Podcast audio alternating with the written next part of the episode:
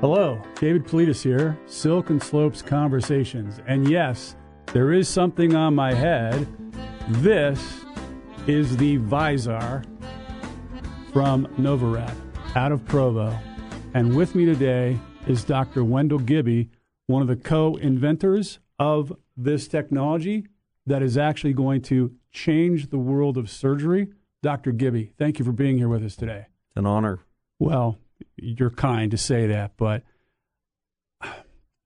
before we jump into this thing here that I truly believe has the potential to transform the world of surgery, who is Dr. Wendell Gibby? Where did you come from? Where were you born? Where were you raised? Tell, me, tell us about yourself. Who are you? That gets a little teleological here, I think. Okay. I'm um, a Utah native, Okay. actually born in Idaho, but moved to Utah as a young boy. Um, grew up in Orem, went to BYU, studied chemical engineering, uh, decided to go to medical school, so I finished in chemistry instead of chemical engineering. Went to the University of Utah, um, did a diagnostic radiology residency uh, University of Arizona, did an internship at UCLA, and a fellowship in neuroradiology at University of Pennsylvania. Okay. And then I was given an opportunity to come back to my hometown to start the MRI program at Utah Valley Hospital Really? Down there in Provo? down in Provo. Wow. That brings back a lot of memories. I'm a BYU graduate myself, and maybe once or twice I ended up over at Utah Valley Regional Medical Center, as it's called today. So, for our audience out there, what is radiology in simple language, and what is an interventional radiologist? What does that mean? Well, radiology is using imaging, various forms. X rays were some of the earliest, and then ultrasound, to use sound waves to bounce through the body. Mhm. MRI became a very important tool um, uh, beginning about 30 years ago. Magnetic years ago. resonance imaging, Right. correct? Yeah. Yes. Okay. And as we created tools that could image inside the body, we figured out how to guide things into the body using the imaging. So, interventional radiology is really image guided surgery. It's coming through a needle or a catheter uh, as opposed to cutting someone open. Yeah. In in my career, one of the companies that I worked with was a company um, that called Rubicon Medical. And I don't know if you know of Rubicon Medical or not. Dr. Rich, not Dr. Rich Linder, but Rich Linder was the CEO and the founder of the company. And they use a mesh to actually capture emboli or blockages in the blood system to remove them from the heart. And part of it was delivery via catheter that you could see direct exactly where the catheter was in the veins as it was pushed to that place where the blockage occurred in the heart. And interventional cardiology uses interventional radiology. It just has to, right? That's part of it. So you were at the hospital down in Provo, but eventually you started your own company. You have clinics and stuff. Talk about the creation of Novarad. What was the the thing that happened or that you saw happening or not happening in the medical field that led you to start Novarad? You know, I started doing things a long time before that. Okay. Uh, in junior high, Really? we were building um, digital modulation systems for lights. This was like the 70s. Okay. And so This is disco? uh, this is pre disco. This Pre is. Okay. This is rock. okay. And we were, my nerdy friends and I were building boxes that would uh, that would modulate the frequency of the different sounds and have different lights strobe Very depending cool. on the sound. And uh, so when I uh, when I was in internship, uh, I started synthesizing magnetopharmaceuticals. That was my background was chemistry. Okay. And by the time I hit residency, I had a laboratory at University of Arizona in the in an old veterans hospital basement, Uh-huh. and I started creating polymeric chelates for MRI imaging. Right. Uh, I continued that work when I went to University of Pennsylvania. I acquired a laboratory and started synthesizing contrast media, the stuff that they inject into your veins to to visualize things. So I Improve the imagery, right? right. So Yeah. I had already started. I already had a company formed. Okay. I, I had filed and received patents, All right.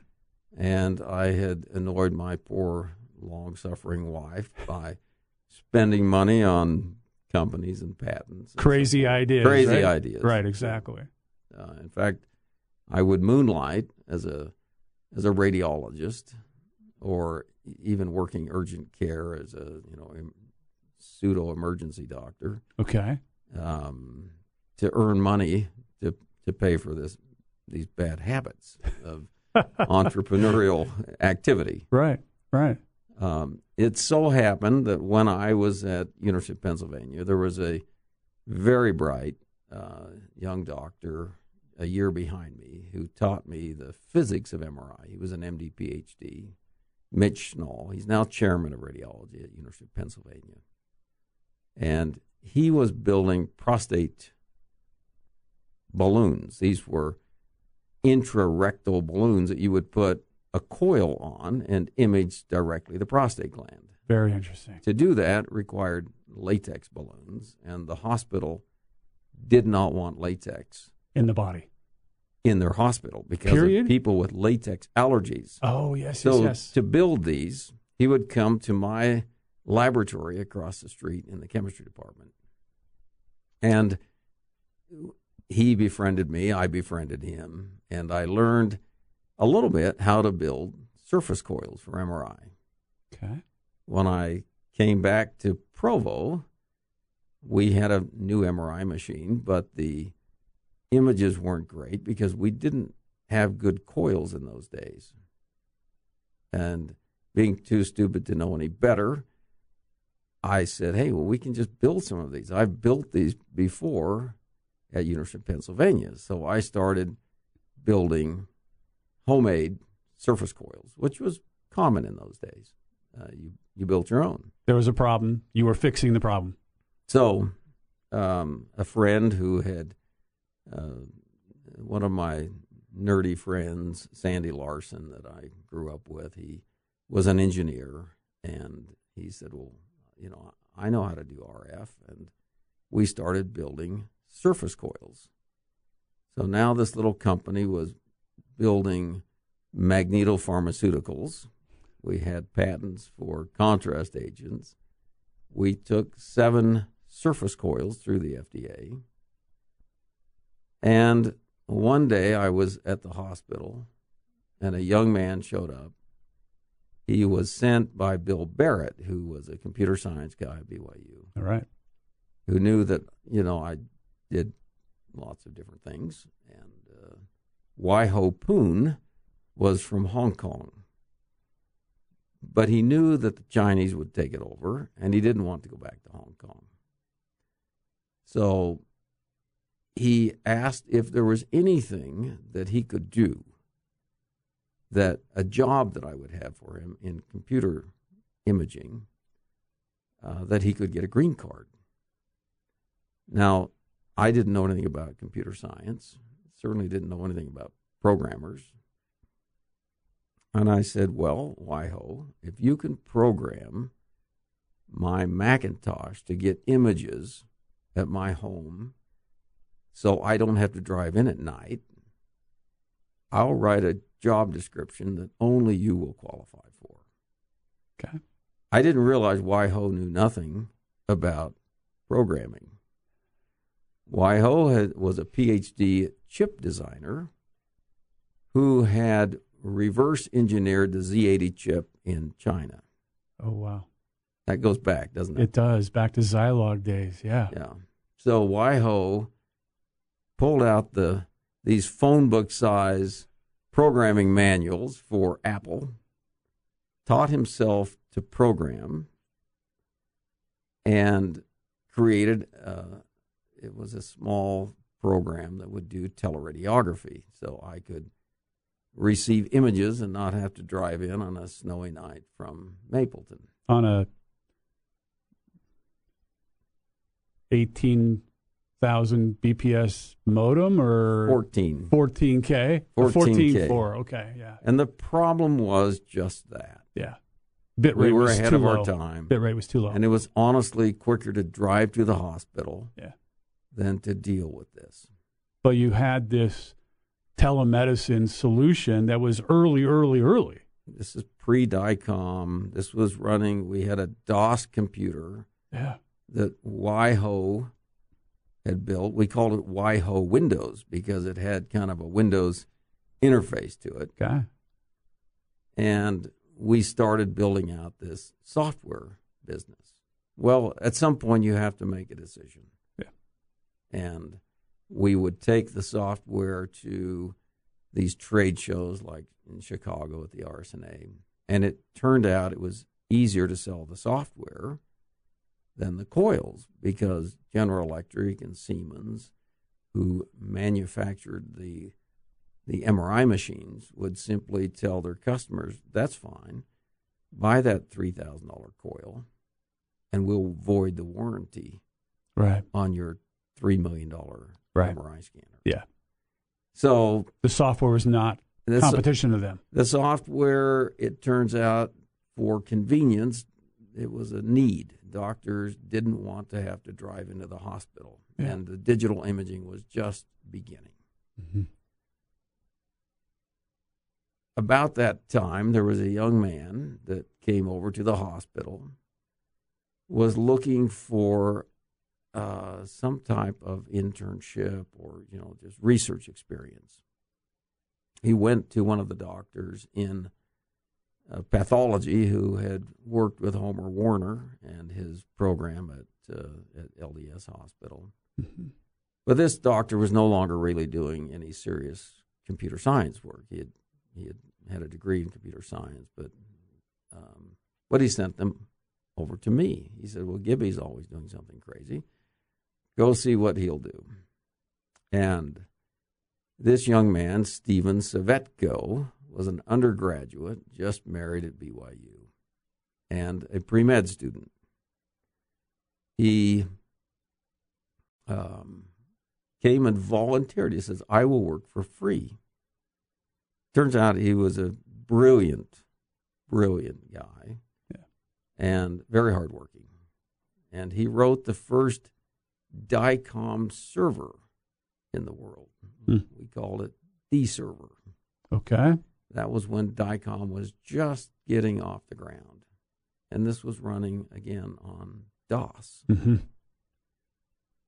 Um, he then went on to medical school at the University of Chicago Yeah. in an MD PhD program. Yeah. Prestigious place. Illinois, uh, Urbana was where he was working. Yeah. And hated it. That's what he told me on Saturday, actually. It was fascinating. He decided that it was boring, that it was just memorization, and he couldn't do it. Mm-hmm. So he called me and he said, Dr. Gibby, he said, I don't know what to do. This is I this is so boring. I can't I can't do this. I said, stick with it, Steve. You know, with a with a doctorate degree in medicine, you can do a lot of things. And he's like, No, I'm done. So he did his PhD. Yeah. In the meantime, I um, I had him work part time remotely Yeah. on new technologies. He wrote the first Java viewer back when Java was a It was hot. hot. It was hot for a while there. Yeah. Sorry, I got to scratch my nose. You You're fine. out. Any rate, um,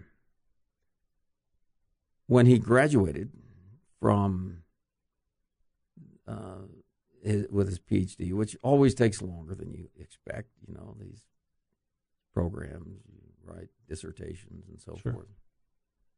Um, he was recruited by Google to work in uh, the Sil- Silicon Valley. But when he went out and interviewed there, the cost of housing was so high that with his three children, he said, I can't afford to live here. Yeah. So I said, Steve, I'll hire you in a heartbeat. Didn't have a job available for him at Mhm. Novarad. So I hired him as the IT manager at my Blue Rock Medical Clinic. So push pause there for just a second. Where along the way have we even gotten to that point? Then is Novarad actually formed as a company? Is it No. pre or is it come along later? We'll have to go back, but I want to finish the story with Steve. Okay, that's fine. So there's some linearity here. Uh, Fair enough. So Steve worked as my IT guy Yeah. at this clinic and programmed on the side. Okay. Of course. Yeah. And then um, Novarad uh, was evolving, and I decided to initiate a second group that would report directly to me, a research division. hmm The companies tend to get sclerotic with time, they get bogged down with process. Sure. And uh, in order to initiate new technologies, it, it's difficult. Right. So Steve headed up our R&D division Got it. Uh, and eventually became our chief technology officer at Novarad. Yeah. While he was working on that, I said, we need 3D. We need to be able to do 3D imaging. We had been purchasing other people's products up to that point. hmm Difficult to integrate to, costly, etc. So he, not knowing much about it, learned it, created perhaps the most hyper efficient 3D engine out there. So we're running all of this stuff on the GPU, which became an important technology pillar for the VisAR system Right. because all of the rendering is occurring on this HoloLens Yeah. set in real time. Yeah. About that, you know, fast forward a few years and augmented reality is starting to. It's percolating up. There's vi- there's virtual reality and there's augmented reality, and they're interesting twins, there's going, sisters. Right. There's going to be an AR headset come out from Microsoft. Yeah. And Steve wants to try it. So I say, great. I authorize the first headset purchase for Right. this. And he gets one of the he's one of the earliest Yeah. in this. The the Microsoft Hololens. right? HoloLens one. Yeah. And away we go. Yeah. And it's cool. Yeah. and we get FDA clearance for that. In the meantime, we'll come back to the story of Novarad, but Novarad's kind of perking along as a PACS and RIS company in the in the radiology ecosystem, and uh, the then president of the company, Tim Law, who uh, had run the company for many years, felt that we really should stay focused on our technology of, of picture archiving Right. imaging. Right. And I had seen this. You've experienced it, I have. and you it's like, no, this is transformational. It we is. we need to put some investment in this. Yeah. And so, as CEO, I kind of overrode that decision, and we created a team to uh, to push that forward. Yeah. So, we'll rewind to the to the history of Novarad. Yeah. so Novarad began as Magnetic Research Incorporated, MRI, Uh, okay. and we were building surface coils See, I've heard of MRI from before. Now, and now it contrast connects. media. Yeah. Now it connects for me. We then decided that we would take in some. It was it was formed as an S corporation, which was, of course, Sure. attached to my Easy to do. easy to do. Yeah. Uh, we then decided, well, we'll seek money, and uh, and so met with a number of different companies in order to fund this. Though we needed to change it to a, a C corporation Yep. because companies can't invest in it. That's right. So we changed the name to DigiMed. Hmm. Okay. Okay, so Digimed uh, took in some money from uh, initially um, the Canopy Group, Ray Noorda. Oh yeah. Sure you remember? I remember Ray and of course Ralph Yarro. Ralph Yarro. Yeah, Yeah. absolutely. So they agreed to put in 1.2 million dollars, which we were very hungry for money at the time. This is Digimed. This would have been late '90s, uh, early 2000? mid 90s, early Okay, ni- mid- early okay. 90s, you know, Okay. around in there. Yeah. Okay. The challenge was that Ray, who I loved Ray, he was a great guy. Yeah. I got to meet him several times. He was actually a friend of my uncle's. Uh, they were both engineers at University of Utah, um, and frankly, one of my tech heroes. But they, at that time, were locked in this titanic struggle with Microsoft. With Microsoft, exactly. they weren't happy that Microsoft was basically, you know, pushing them out of the market. Yeah. So they had acquired Unix yeah. and they had their own DOS called DR DOS. Yep. When they sent the contract, so they gave us the first tranche of $120,000. They sent the contract over to be signed, and, you know, the attorneys had, um, their attorneys had, had really created this difficult document. Everything had to work exactly according to plan, or, you know, we were, you know, pushed out. Yeah. Um, and what they wanted was to take this very cool product that we had created on DOS and Apple and create it on DR DOS Of course they did. and on Linux. Of course they did. And I looked at that and said, we'll spend the entire capital that we have Yeah. reinventing this product in these two operating systems. To say nothing of, you know, the preferred stock and all of the different ways that venture money typically ties up And time. And time. and time. Yeah. So I went to the bank, borrowed $120,000, and gave them their money back. They weren't happy about it, but No. it wasn't the right thing to do. Okay. Digimed um, ultimately failed. It took in a little bit of money from the Cannon Group, if you remember Chris Cannon I do. and his uh, his Cannon Industries Yeah. effort. He went to Congress. Yep. I think it was difficult for him to manage some of those investments that he had. They brought in these so-called super smart people, their own chief financial officer. We hired a president that came from Kodak and uh, attempted to launch. The problem is that those types of individuals are not built for the lack of structure that occurs in a small, cheap startup. Yeah. Tech startup. Cheap. They don't have Yeah. all of the people to help them. Yeah. The marketing people, the product people, the process people, the financial uh, people, et cetera. And they basically spent the money and didn't pay the taxes.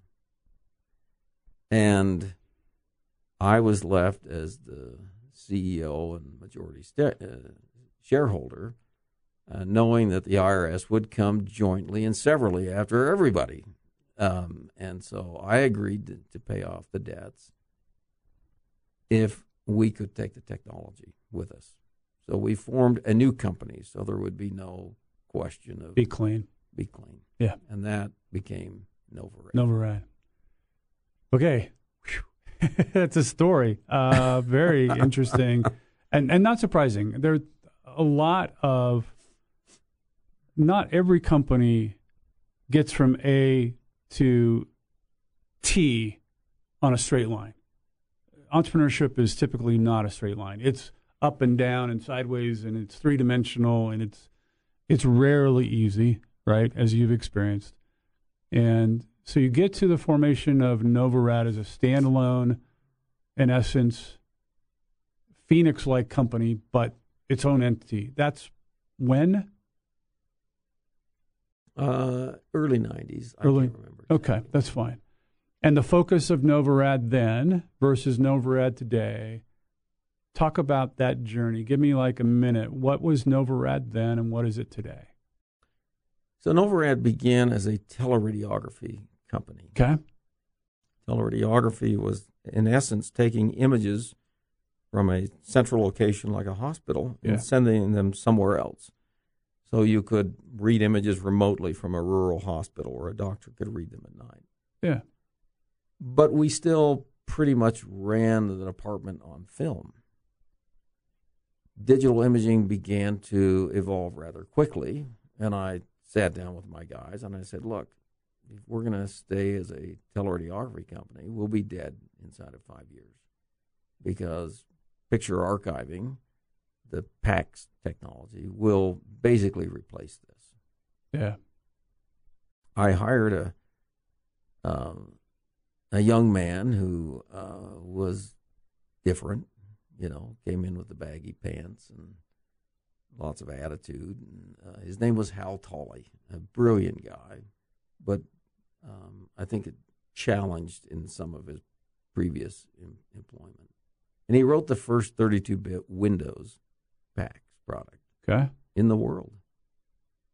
And it was so good.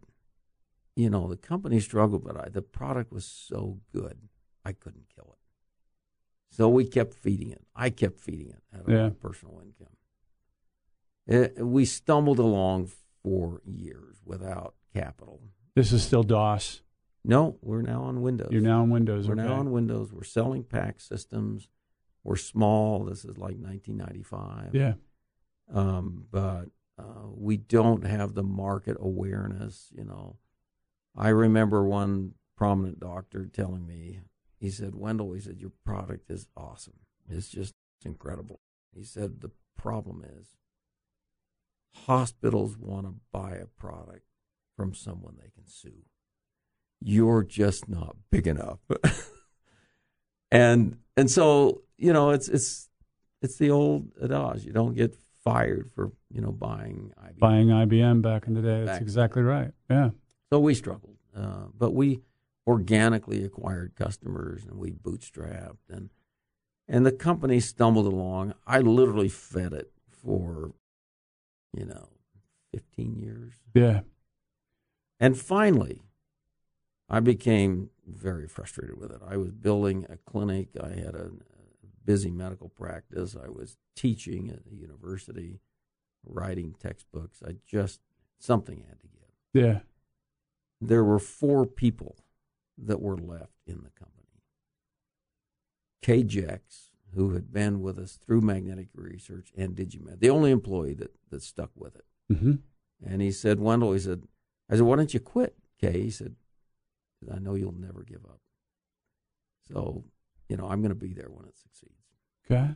Hired a guy from Net Schools, Tim Law, Doug Schroppel, another uh, of that Novell Net School, you know, ecosystem, um, and Paul Shumway. And, and so we had just a small cadre of people. Yeah.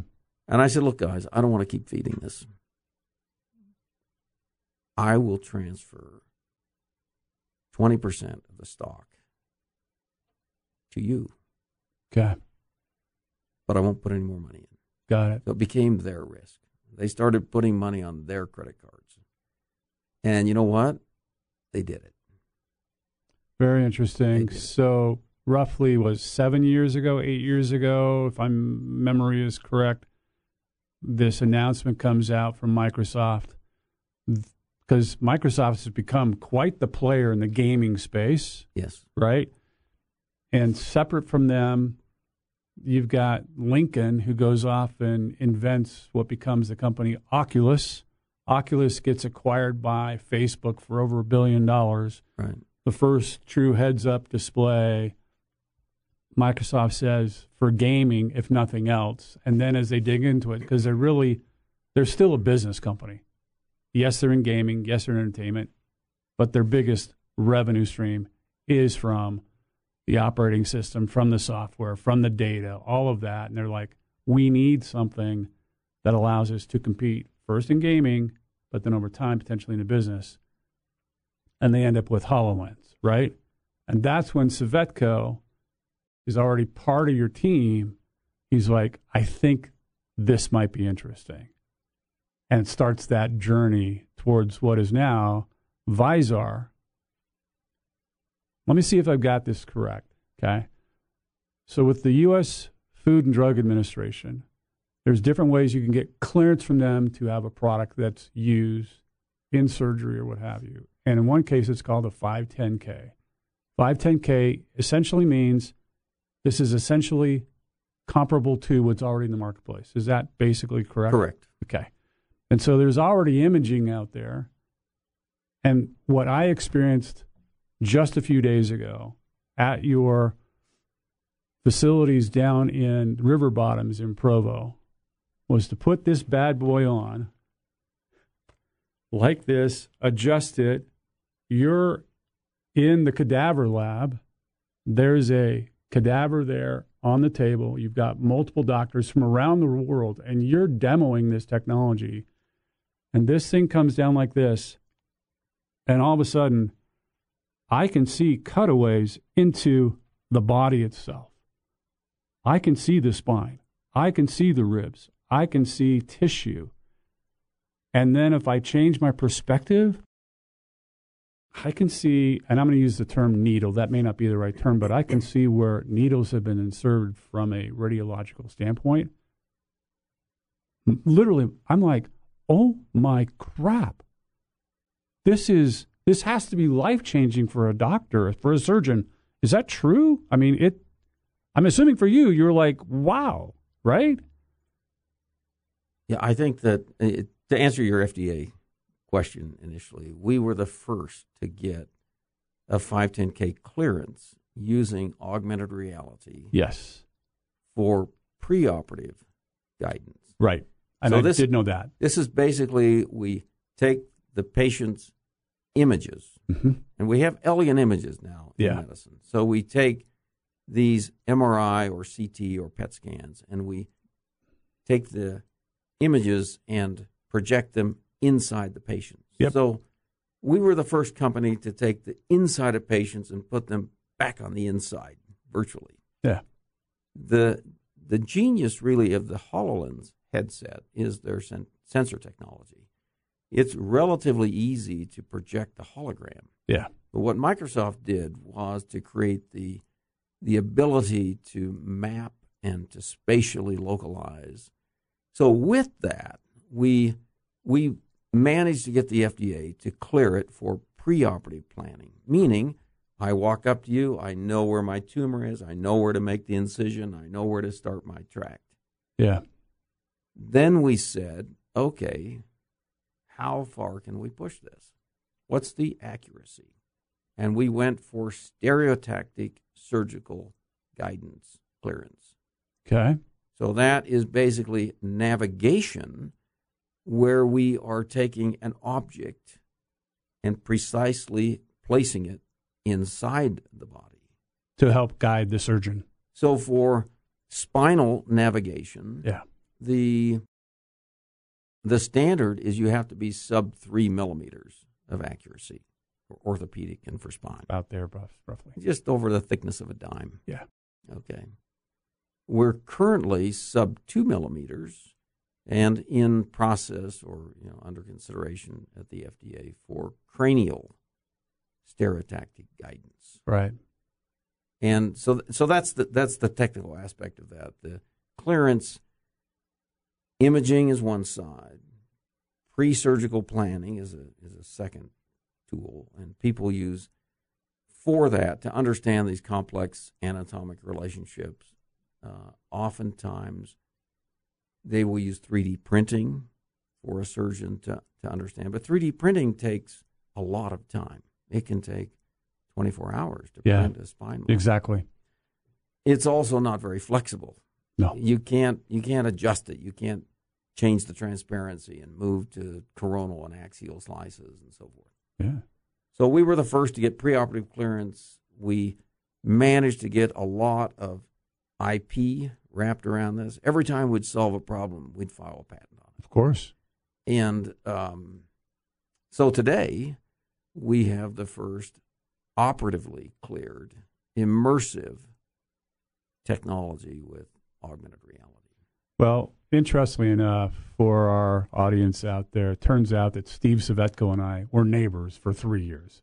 And so when I found out that he was at a part of your team, which I didn't know before, and then he was there when I was there over the weekend, we had a chance to visit. And he walked me through the journey from his perspective. And now, if I understand correctly, it can be used preoperatively. It also can be used in a classroom in a learning setting where multiple students or professionals, MDs, can actually all be looking at the same image or at their own image of the same body of what's happening radiologically and to see into the body to help them to learn what needs to happen in a surgery. And it occurs to me that if you can get F, a 510K clearance for use in a spinal setting, it it should be able to extend just to out to almost anything. And one of the things that you mentioned about the challenge with 3D printing is the time it takes to 3D print. If you're talking about trauma and you need to go into surgery right now, you can't wait for something to be printed, right? You need to get into surgery. And the sooner you can see what's in the body and to address it, the better off the patient's going to be, correct? I think that the the the promise of this, uh, and we're realizing this promise, yeah. is its adaptability to lots of different organ systems. I like know. that. Cranial and spine are two typical ones that use guidance, but yeah. joints, yep. plastic surgery, ENT. I mean, once you cut into the body, it's just kind of a bloody field. You you don't really have this precise ability to see, and especially if the, you've been in there before, it's scar tissue. So yeah. you're trying to find that lymph node, that tumor, that fracture, that um, yeah. So surgeons have have required larger exposure fields, more dissection, more tissue trauma, which means more risk, more recovery time. Yeah. But if we can make that surgery smaller, more keyhole approaches, more targeted to the to the area of interest. It's better patient care. The challenge really though is we have great guidance technology today, but it's slow. It takes 45 minutes to set up in an OR. It takes a team of people. You have to drag all of this equipment into the room. You drag a CT scanner in. You drag an infrared beam uh, system. You drag these monitors in. Oftentimes, you drag robots in. That all costs money and takes time and takes and adds time. risk because anytime you enter Uh, you introduce something in the surgical suite, you add the risk of bringing in organisms that you don't want. So all that equipment has to be cleaned, absolutely sterilized between absolutely. each procedure, absolutely. And it's not something that you're going to just pick up and take it over to the emergency room no. or to the ICU. No. Or to a field hospital right. or to a hospital, you know, a small hospital in Nebraska that can't afford a $2 million robot. Right. But they could afford a $3,500 headset. Exactly that plugs into a machine that may be millions of dollars. Exactly. It's a network. But, but, it's a node on the network. That's right. the thing. It's a network. It's a node on the network. So all of that pyramid of technology, you ask what Novarad is today. We've spent decades building imaging, processing, storage, encryption, object store, uh, all of the different foundational pieces, HIPAA logging, segmentation, AI processes to EHR connectivity off. and all of that. Can, exactly. Connectivity yeah. to all of these different medical systems. Yeah. And at the top of that pyramid is this augmented reality guidance system, which, by the way, when I, I met with Microsoft two years ago with their engineers in Renton, and they're like, there's no way. You can't get that accurate with this headset. Right. It's not technically possible. It's about the software, though. But by using some very ingenious, uh, multi tracking systems from multiple angles and multiple points on the body using optical fiducials. And you saw this on the on I did. cadavers. We're able to get sub two millimeter accuracy. which is just insane. Look, this has been fascinating. I have this sense that there's a lot more coming out of Provo in the medical device field, in the augmented reality surgical suite field.